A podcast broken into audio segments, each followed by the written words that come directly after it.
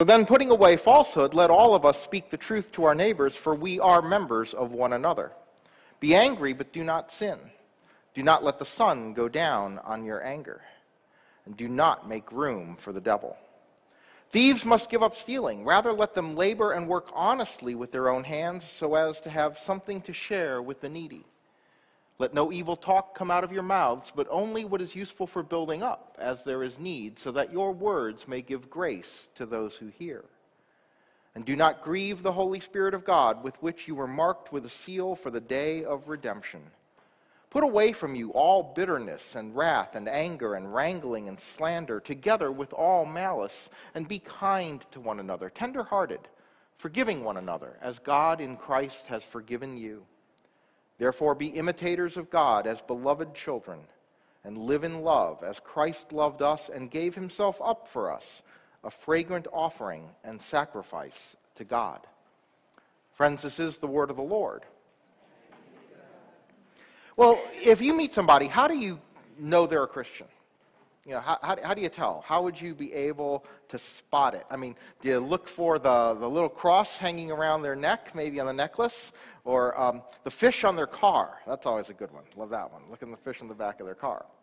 Well, certainly in the early church, they were concerned about this question of, of how people would, would spot or see or understand Christians to be, especially in an environment where people are being persecuted. It's not so much a matter of, of hanging a sign around your neck and saying, I'm a Christian, but there was this really strong notion that people should be able to recognize Christians by how they behaved.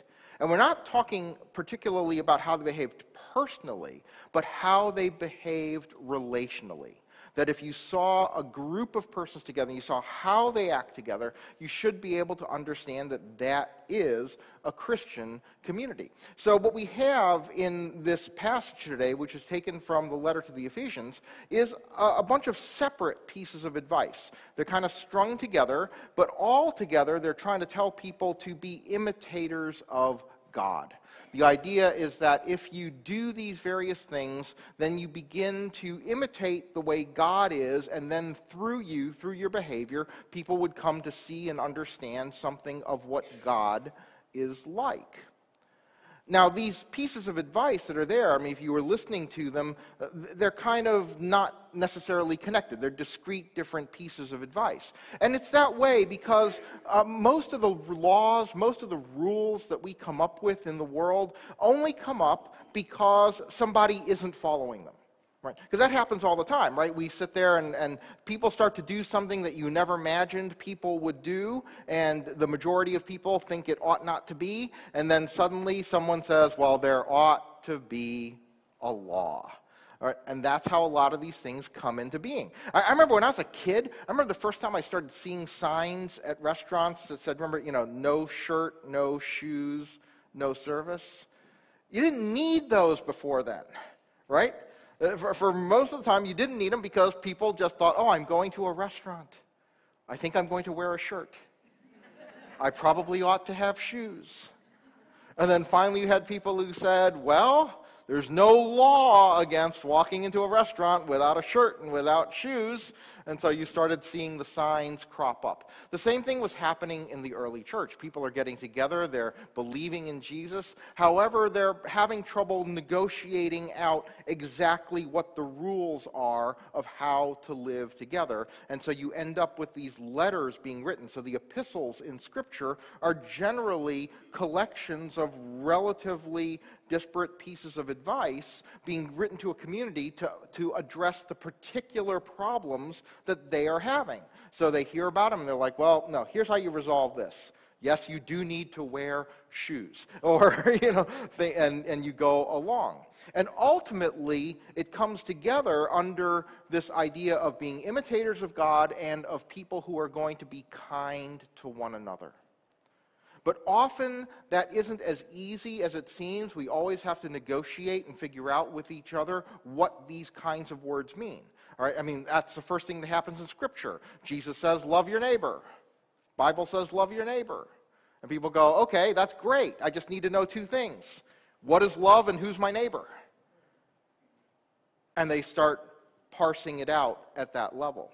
So these pieces of advice get to be fairly specific for dealing with the situation where a general instruction like be kind to one another begins to dissolve under people not knowing exactly what that should be like. So we're just going to look at a few of the pieces and talk about how to think about the ways that those would impact our lives. One of them that a lot of people hang on to, and, and I love this verse, is the one here where it says, Be angry, but do not sin. Do not let the sun go down on your anger. A lot of people love it because sometimes people think that Christians are never supposed to be angry. That somehow we're supposed to just be placid. No matter what happens, that's okay. Um, and they think Christians should never be angry. And so they love hearing this be angry, but do not sin. Like, does that means it's okay? All right, you mean I can actually be angry, and the anger in and of itself is not sin? Uh, uh that's great. People love to hear that. But I want to pick this apart a little bit because there is some subtlety in the language. And, and don't forget that last part where it says, and do not make room for the devil, because that plays into um, how, how, these words come together. The subtlety in the language of this verse is that if you look at the words in Greek, the words that get translated as angry and anger don't actually come from the same Greek word. Okay, so we would sit there and say, okay, angry, anger, it's just two forms of the same thing. But in Greek, that first word, angry, comes from a word that means furious. Be furious, but do not sin. But the other word is not. I mean, if the other word were coming from the same root, the translation would be like, be furious, but, you know, do not let the sun go down on your fury. All right? But they're from different words. That second word refers to feeling provoked. All right? That, that's what it means. And so if you were to substitute that in as a translation, it would begin to look like this Be furious, but do not sin. Do not let the sun go down. Don't let the day end on your feeling provoked. Now, that's actually kind of important for me to understand the distinction because, to me at least, fury is something that just kind of boils up in the moment. Right? Something happens and it just sets you off, and, suddenly you're furious that this happened. And I don't often have a lot of control over whether in the moment I'm going to feel fury. Something happens and I'm, I'm just furious that that happened. But the second one, I have a lot more control over. Whether I'm going to feel provoked, whether I'm going to feel like someone did this to me on purpose, whether I'm going to hold a grudge about it and let that stay with me. So the second one, I control. See? So the first one, getting furious, a bad thing happens. No, that's, that's going to happen. But by the end of the day, I need to let go. By the end of the day, I need to let go of that feeling of provocation, because it is the feeling of provocation that leads to the desire to take revenge, to get even, to keep score. And we need to not do that. And that's where he, the verse had talked about making room for the devil. The, the room in which the devil can operate in your life is in that space of wanting to get back at whoever did it to you. So be furious. All right.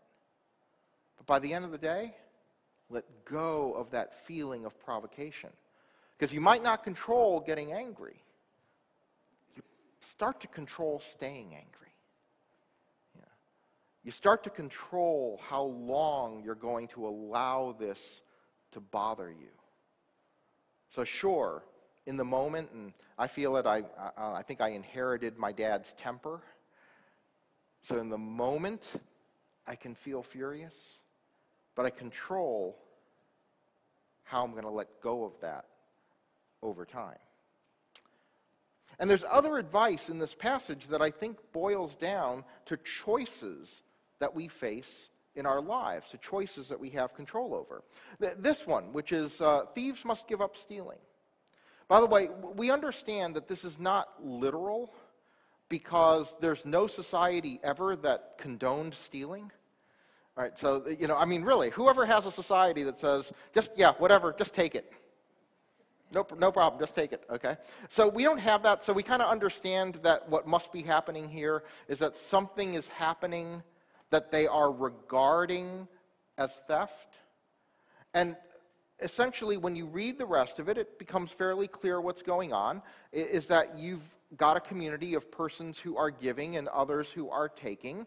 And it's simply saying that if you have the capacity to be a giver, but you choose to be a taker, then you are effectively stealing from the community. You're, you're a thief when you are taking when you could be giving.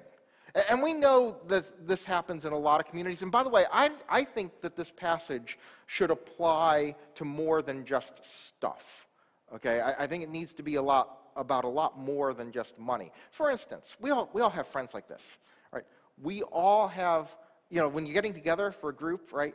You all know that there are some people who get there early to set up and some who never manage to and some who stay a little late to help clean up, and some who have to leave. You know?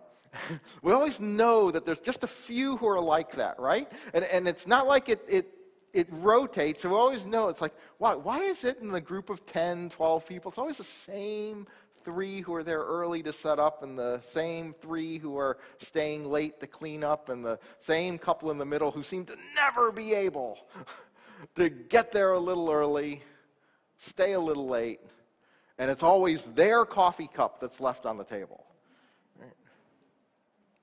So I think this happens in a lot of ways. You know, are, are you going to be within a community of faith, within a, a community of any kind among your friends? Are you going to be a community where everybody strives to the best of their ability. I mean, the implication here is that you have to have the ability to be a giver within the community, but to the extent of your ability, that you're going to be someone who chooses to be a giver rather than a taker in the context of the community. It's a pretty simple choice. And that's the thing. You have a choice. You control the amount of effort you're going to put into the community, whatever community you're in. You control your effort level. Do you want to be someone who, who is a giver to the, to the group, or do you want to be someone who's a net taker? You are in charge of that. You get to control it. So, another thing you control, pretty simple. Let no evil talk come out of your mouths, but only what is useful for building up. You know, the vast majority of the ways we interact with people in the course of a day is actually through words.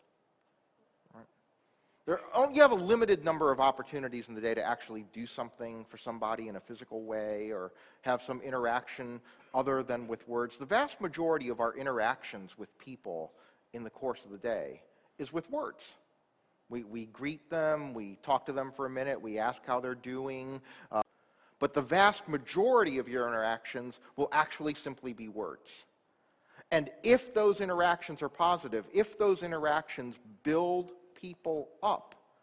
It makes a huge difference in your world. It makes a huge difference in the community of people that you deal with. Do your words build people up?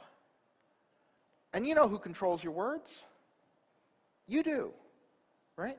You control your words. You know what I hate the most? I, not the most. I mean, there's lots of things. But what, what, but what bothers me is when folks say, I can't help it, I just say what comes into my mind. There are like a couple of documented medical conditions where this is true. If you don't bring me a doctor's note, I don't believe you. You can control what you say. You have the ability to have a filter that sits between your brain and your mouth, and you can choose what's going to get through. You can decide what your words are going to be like. You control your words. You choose whether those words are going to build people up or tear them down. It's actually that simple. It's not that hard. And to be imitators of God is to be people who simply go through life making choices that reflect the presence of God, that reflect the reality of God, that reflect God being a part of your life. And people who make great choices, they inspire people. I mean, whenever you see somebody who just seems to continually make the better choice in their life, that's inspirational. You tend to ask them, How do you do that? You, know, you, you always seem to make a good choice. You always seem to make better choices, whatever it is. You know, uh, and, and we look at it and we go, wow, you always make a great decision when it comes to name the category. And then that's inspirational. And what you really want the church to be is a community where, pe- where it becomes known as folks who, through the power of their faith, simply make better decisions. They make better decisions in every part of their life. They make better decisions about trying to be givers rather than takers in their community. They make better decisions about letting go of provocations, about letting go of things that have happened to them and moving on. They make better decisions about the words they use, and they become known as people who build up others with their words in every interaction that they have. At the end of the day, you see, you decide to be more faithful. We believe in, in the Presbyterian tradition, we believe in our theology that your, your faith in God is a work of God. That your faith in God emanates first and foremost from the power of the Holy Spirit working in you. But how you respond to it, how you allow that to play out in your life, increasingly becomes your decision as you move forward in faith. You decide how faithful you're going to be. And those decisions come not with these big, grand things, but in these everyday little things or seemingly little decisions that you see in a passage like this. The everyday interaction. How quickly you get over a situation that angers you how well you choose your words to show grace to other people. Those decisions we face every single day. We face them in almost every interaction we have, and we need to understand that those are faith decisions. How we respond to them is a matter of faith. How you choose to greet the stranger on the street, the person you meet in the store, is a faith decision. And ultimately, if we would be known as the people who make that decision better more often than others, we become a very compelling story to the world. Because people want to make better decisions in their lives. It's a pretty basic need, a pretty basic desire. And what God wants is for you to imitate God, which is to make the kind, the loving, the caring, the giving decision as often as you can. Amen.